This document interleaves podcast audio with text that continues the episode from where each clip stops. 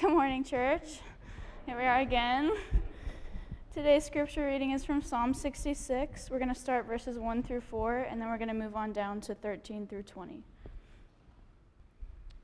Shout for joy to God, all the earth. Sing the glory of his name. Give to him glorious praise. Say to God, How awesome are your deeds! So great is your power that your enemies come crippling to you. All the earth's worship you and sing praises to you. They sing praises to your name. On to verse 13. I will come into your house with burnt offerings. I will perform my vows to you, that which my lips uttered and my mouth promised when I was in trouble. I will offer to you burnt offerings of fattened animals with the smoke of the sacrifice of rams. I will make an offering of bulls and goats.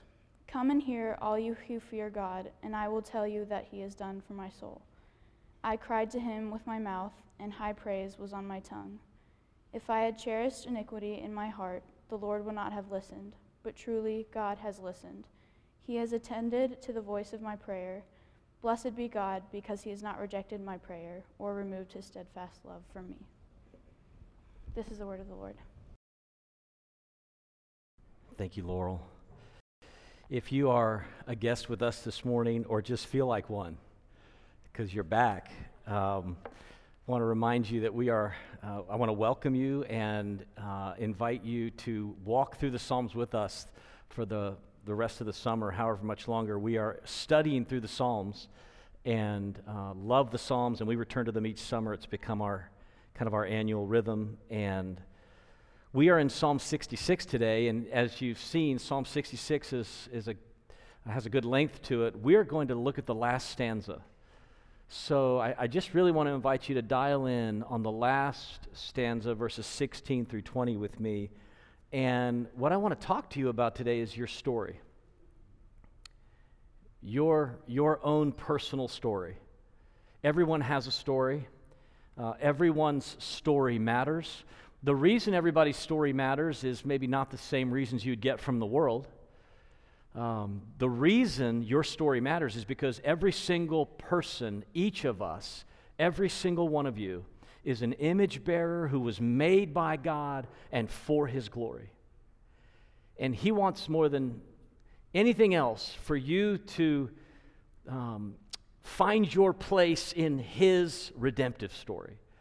And so, every single person in this room ha- has a really important part of this story. And I want to just ask you to think this morning about your story. Like, if we sat down with you and said, Hey, what's the story? Like, tell me about your life. Tell me your story. For many of us who are here today, our stories took a radical turn when God stepped in and we met Christ. And we met Jesus, and Jesus cha- radically changed us. And he didn't just change the direction of our lives. I mean, he did that, but he, but he also started to work a really profound interior change. And so we are learning, those of us who, who are following, trying to follow Jesus and have yielded our lives to him, we're, we're learning to exchange worry for peace and self sovereignty for God's sovereignty, gossip for charitable judgments, complaining for blessing. And you just go on and on and on, the things God is doing inside of us. So, so in verse 16, when the psalmist says, Come, anyone who will listen, come and hear, anybody who has respect for God, come and hear. And I'm going to tell you, look at this, what he has done for my soul, what he's done inside of me. This soul language is common in the Psalms, and it's a way of describing the whole person, not just the outward person, not just the body, but the interior man. The part of us we can't see, but we know is even more real than flesh and blood. Look at this. I want to tell you what he has done for my soul. I want to tell you what he's done for me on the inside and what God has done for me in so many other ways. So, what you have in verses 16 through 20 is what we could call a personal testimony. a first person account of what God has done for me and in me. And I want to take this angle on the psalm because I think so many of you want to tell others about Christ. You, you want to tell others about Jesus. You want to tell others about what God has done for you. But you're not sure where to start. And you're like, I'm not sure I know exactly how to do this, or that I would have the courage to do it, or what I would say. And so, what I'd like to do is just invite you kind of two parts to what's happening this morning. I want to invite you into his story. I want you to see how the psalmist tells his story. Then I want to encourage you and help you in how to tell yours. Let's think um, about his three elements. I'm going to just break his story down into three parts. He tells us first, I prayed. Second, I repented. Third, God answered. I prayed, voicing my need. I repented, turning from my cherished sin, and God answered with his steadfast, amazing love and grace. Let's walk through those. Um, and you'll see in verse 17, the first one I prayed. I prayed, voicing my need. Verse 17 I cried to him with my mouth. I cried out to him. Most English translations render it this way I cried to him with my mouth. I cried out to God, and, and high praise was on my tongue. This is, this is a way of saying, I prayed, God help me. I, I, I cried out with my own mouth in a humble, uh, a sort of humbling myself, not sort of, a very clear sense of humility has overtaken this person. He has nowhere else to turn. So he cries out to God. It is humbling to ask for help, right? It's humbling to ask for help. We feel that at different stages in our lives. It's even more humbling to ask God for help. It's supposed to be. That's what prayer is. Prayer is the way we voice our need for God. Prayer is the way you come to grips with who you really are as a creature. Prayer is how we experience deep gospel change. Apart from prayer, you're not going forward at all in the Christian life. And what I mean, the Christian life can't start without, and you know this. If, if, if there was a day when you cried out for Jesus to show you mercy and you trusted him for the first time, this is what happened. I prayed voicing my need. One way to think about it is that prayer is, is fully disclosing yourself before the Lord as, as vulnerable and helpless. I can't do this. I'm helpless, and I stand before you fully open, God. There's this great illustration in, in Flannery O'Connor's personal prayer journal. Many of you know the, the famous uh, Southern author who, who wrote provocative and often um, challenging stories. Flannery O'Connor, when she was a college student in Iowa, she kept a prayer journal and she wrote this in her prayer journal. Listen to this Dear God, I cannot love thee the way I want to. You are the slim crescent of a moon that I see, and myself is the earth's shadow that keeps blocking you. I'm afraid, what I'm afraid of, dear God, is that my self shadow will grow so large that it blocks the whole beautiful moon. And then I will judge myself by this shadow that is nothing. I'm afraid that I don't know you, God, because I'm in the way. That is a great way to think of that is a great way to think of prayer, to think of of getting out of the way, of full self-disclosure before God, of being willing to cry out, God, I can't even see with objectivity how truly selfish I am and self-centered I am and how much in need I am. And so when you tell your story, when you tell your personal story, make sure you voice your need. Like, make sure people leave that moment or that conversation and they know you were in need. And you prayed. You recognized your need for God. You voiced it. You owned it. You didn't explain away your need for God. You settled in there. You're like, I, man, I need God's help. That's the first element that we see the psalmist drawing attention to. We can call it point number one in our personal story. Number two, he says, I repented. So not only did I voice my need, that's where it starts, but I I repented, turning away from cherished sin. Look at verse 18. If I had cherished iniquity in my heart, the Lord would not have listened. If I had cherished iniquity in my heart, the Lord would not have listened. I, I take that to mean that he once cherished his rebellion. That, that, that I once took delight in my rebellion. I once took delight in the forbidden. But I have since discovered the joy of repentance. I have discovered that treasuring God is much better than treasuring sin and self and evil. Yeah, something's happened to him. He's writing out of a history of repentance. He's writing out of having discovered the joy and delight of no longer cherishing and treasuring his sin, but treasuring God more. That's the testimony. There are two things I think worth observing here. Number one, sin is driven by the heart. Number two, God is better than any idol could ever be. Number one, sin is driven by the heart. Uh, don't be confused by sin. It's not just a a logical thing. Like, why is he still doing that? Why is she still doing that? We know the answer. That, that's because we're driven by our hearts, not because we're driven by simple rationality. We, we love, we love this.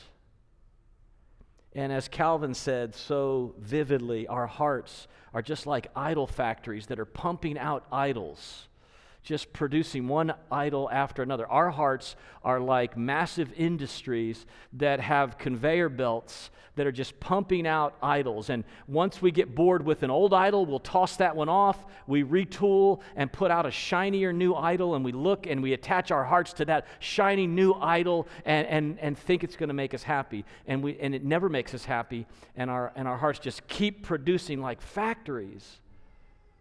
One thing to love after another, and they never satisfy us. We love to love things, and we love to love the wrong things. And I think that is part of what, not part, I think that's at the heart of what's behind verse 18. I once cherished my iniquity, but it keeps coming up empty. So, what I'm discovering, and the psalmist is saying, I'm inviting you into, come in here. Anybody who's interested, come in here. I, I once cherished, but God is so much better to cherish God. Treasure Him. He's so much better than any idol could ever be. Idolatry is when good things become ultimate things, when romantic love becomes possessive love, when money becomes enslaving when power and a success and achievement become addictions. When emotional dependence, physical beauty, the approval of others, when those good things get out of control and become ultimate things, they are really bad for you.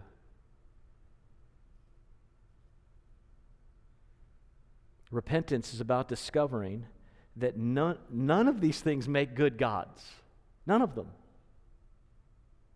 And the psalmist is saying, Here's what I've discovered. I've, I've discovered that God is worth turning away from those other things, treasuring God above all things, including the good things. Is what I, uh, that's what I want. I want my life to be about. That's what I want you to know about me, he says. When you tell people your story, include this Tell them how you tried to find happiness elsewhere, but God alone was more satisfying. And you don't have to spend a lot of time on the gory details of your sin, right? The, the psalmist doesn't do that. He doesn't spend a lot of time on the gory details of his sin. You don't, you don't want to make Satan the hero. You should mention loneliness and guilt and resentment and anger. You should mention those things, but don't get stuck there. And don't color in all the gory details. Get to God. Get to the good stuff. Like, so there's at least three elements here. There's I prayed, expressing my need. I repented, discovering that God is far more worthy of and satisfying to be cherished than my sin. And then third, this is the good stuff. This is the God answered. Look at verse 19. God listened. Truly, God has listened. He has attended to the voice of my prayer.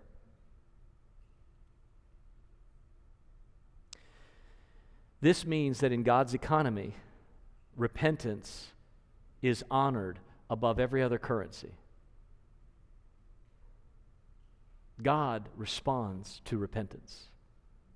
God does not hear the prayer of the self righteous. Listen, God does not hear the prayer of the self righteous religious person who's doing God a favor. God doesn't hear that prayer, not interested in that prayer.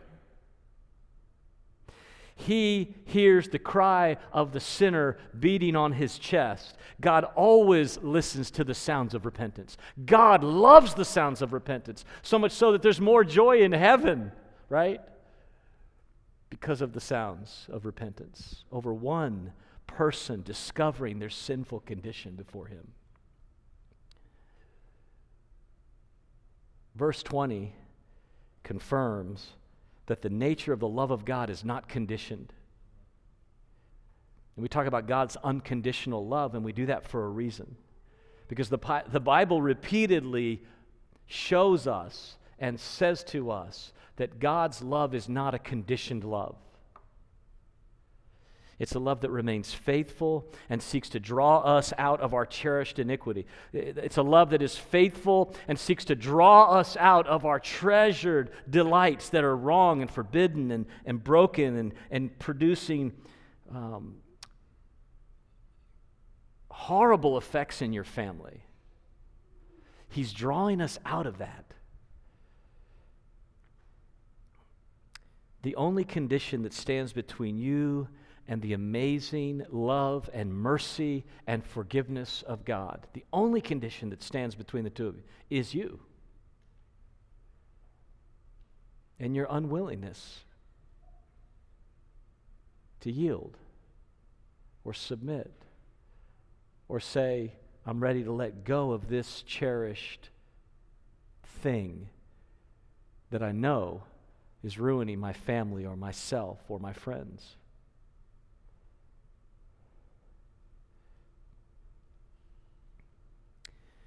God does remove something. Look at verse 20 again. He, he, he never removes his steadfast love from me. He does remove something, though. What he removes is the thing that's separating us. It's the sin, it's the, it's the brokenness. He, he removes and pours out his judgment and his wrath in atonement on his son, Jesus, in my place. There is a removal going on, but he's not removing his steadfast love. Blessed be God. Like, I'm going to praise God, he says, verse 20, because he's not rejected my prayer. He heard my prayer, and, and he has not removed his steadfast love from me. God's steadfast love is so faithful that he makes good on his promise to send the Messiah for, for me and for you and for all of humanity, for God so loved the world. When you tell your story, you need to get to that part. When you tell your story, you need to get to the part where you say, God answered. He didn't just answer me incidentally and occasionally in my life. Like, He gave the answer for all of us for all time. And His name is Jesus the Messiah. He's the real man, the true man, the perfect man. He's what we're looking for. I promise you, He is.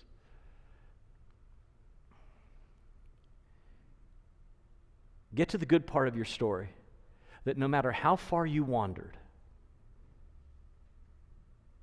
no matter how distanced you were. He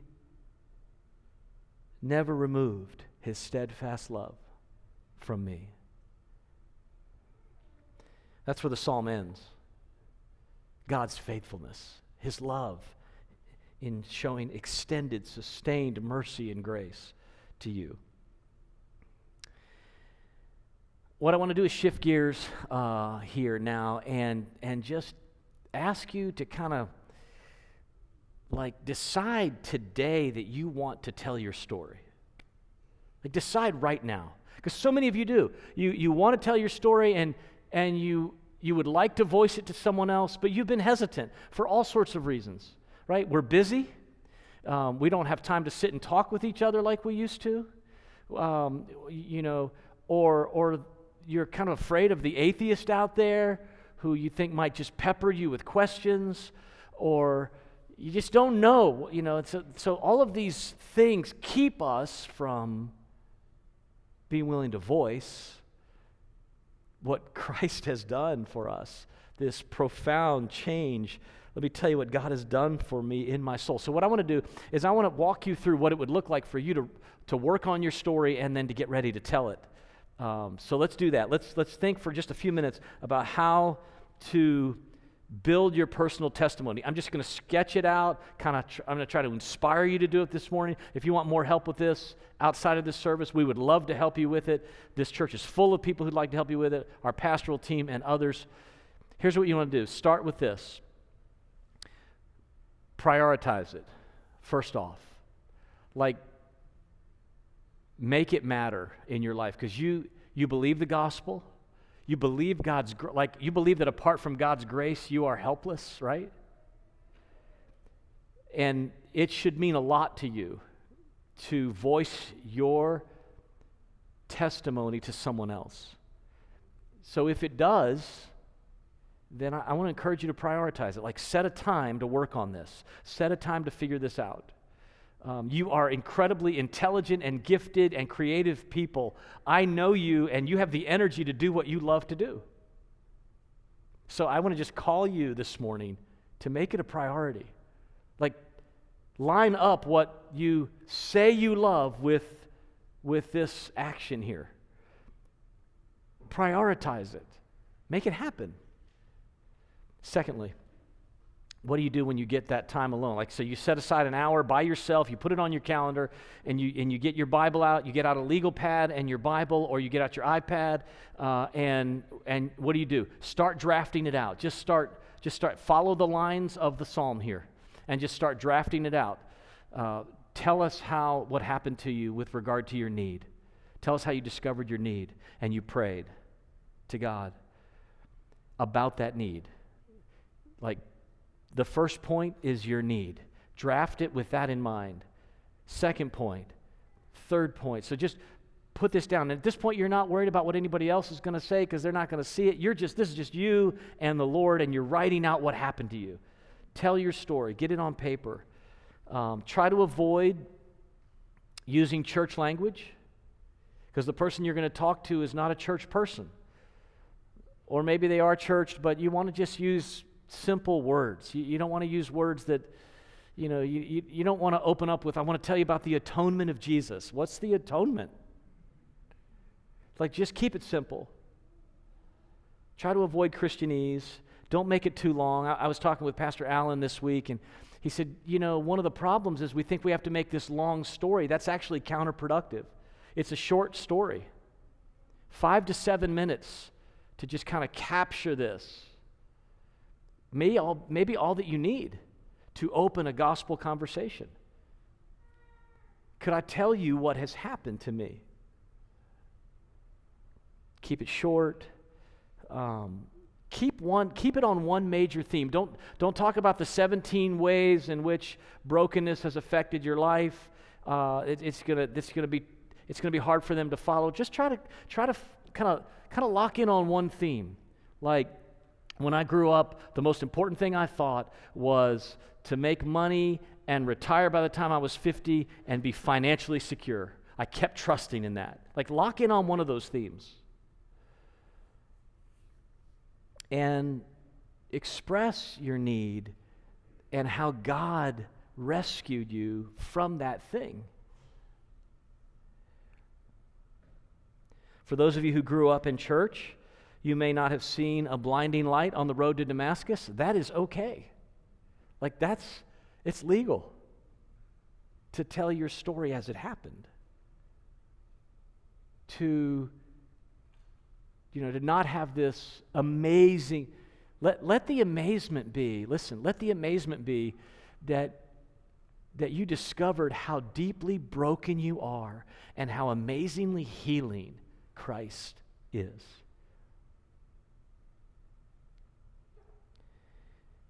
Verse 16. I want to tell you what he's done for me. Listen, nobody can really argue with your story, what he's done for you, what Jesus has done for you. Nobody can really dispute that.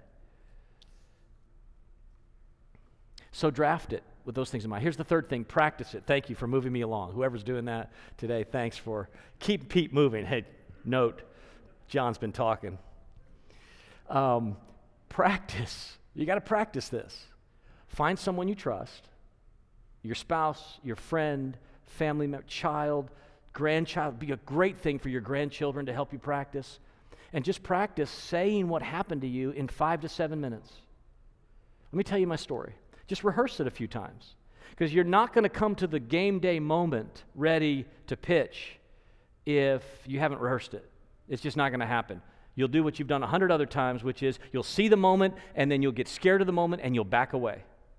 And that's happened to us over and over again. But if you practice this and kind of get ready for it, then you start praying, Lord, please give me an opportunity.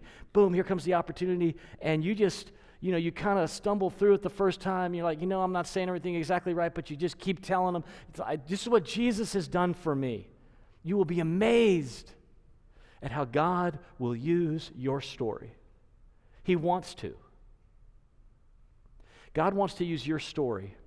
He wants to use you to take the gospel to somebody else. And I'm telling you right now, people are listening. Because they're looking everywhere for hope. Here's the fourth thing tell it. Tell it. You're going to have to do it. Like, here comes the moment. You got to say it. And some of you, some of us are hesitant and we're lacking courage at this moment because we're afraid of what's going to happen. I want to I want to just I want to challenge you this morning. Like I want you to hear this. Be courageous. Like so what if somebody misunderstands you? Who cares if somebody like if you don't say it exactly right? Like this is for real. This is heaven and hell and it matters. So be courageous. Be courageous. And remember this most people you are going to talk to are not self identified atheists. Most of them are not. Most people know. Like 97% of the people you're going to interact with this week know deep down God is there because it's written on their hearts. You've already got that going for you. Don't be afraid of that the atheist boogeyman who's out there just ready to kind of rattle your cage. He, he you're not going to talk to that guy. If you end up meeting that guy, send him to Pastor Allen. He'll take care of him. Don't send him to me. I've already talked to that guy like six times.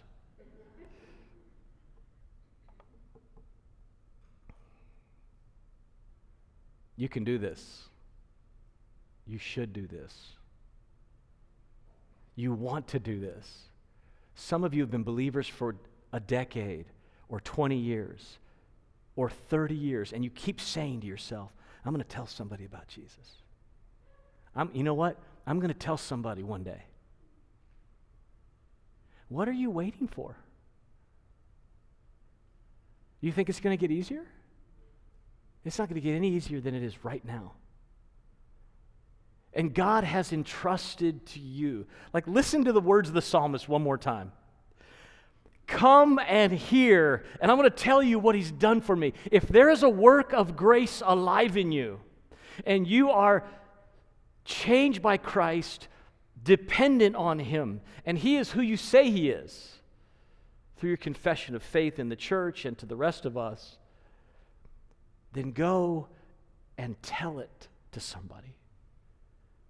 Pray. Ask God to bring them into your life. Ask God for the intersection. Ask God for the neighbor, the coworker. Lord, give me a moment. Give me the moment and help me to be courageous in that moment. Help me to practice, be ready, but give me the moment and help me to be courageous in that moment.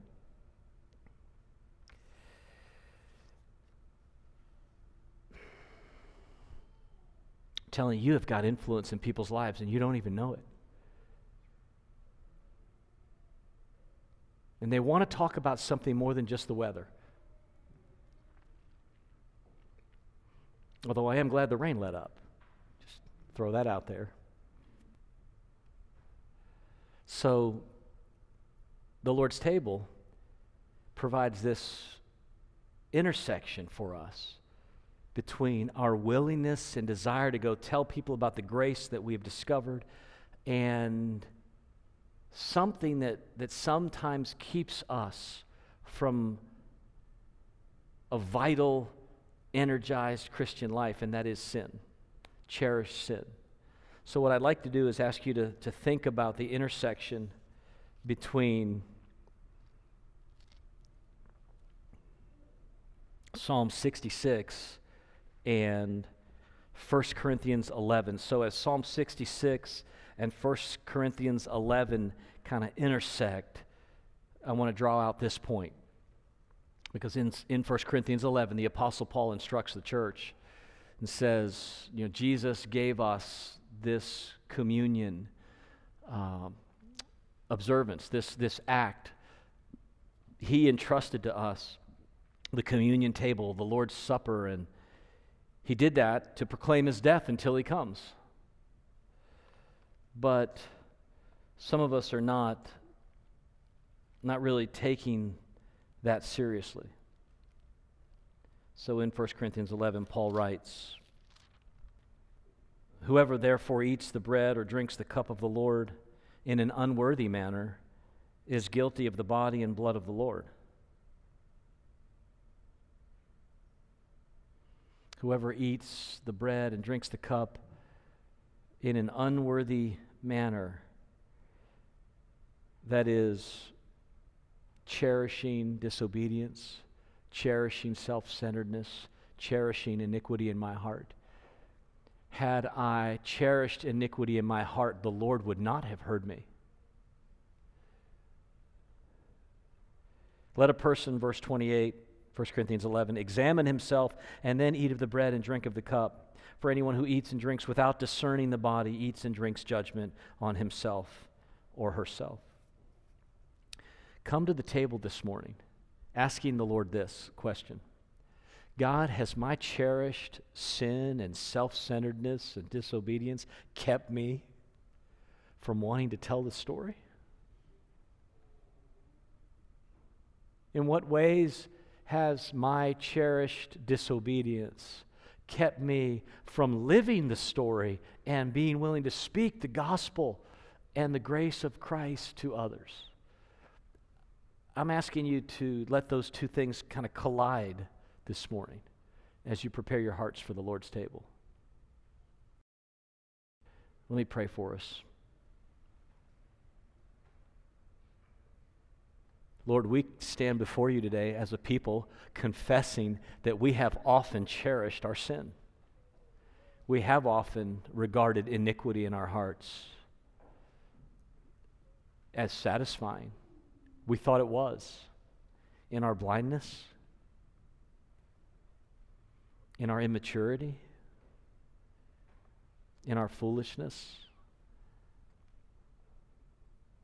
Would you please help us today? To see that one of the things that's happening is that we, our stories being ruined. God, bring our stories back to life through repentance and hope in your steadfast love. You have not removed your steadfast love from us. Help us to examine and discern these things in Christ's name. Amen.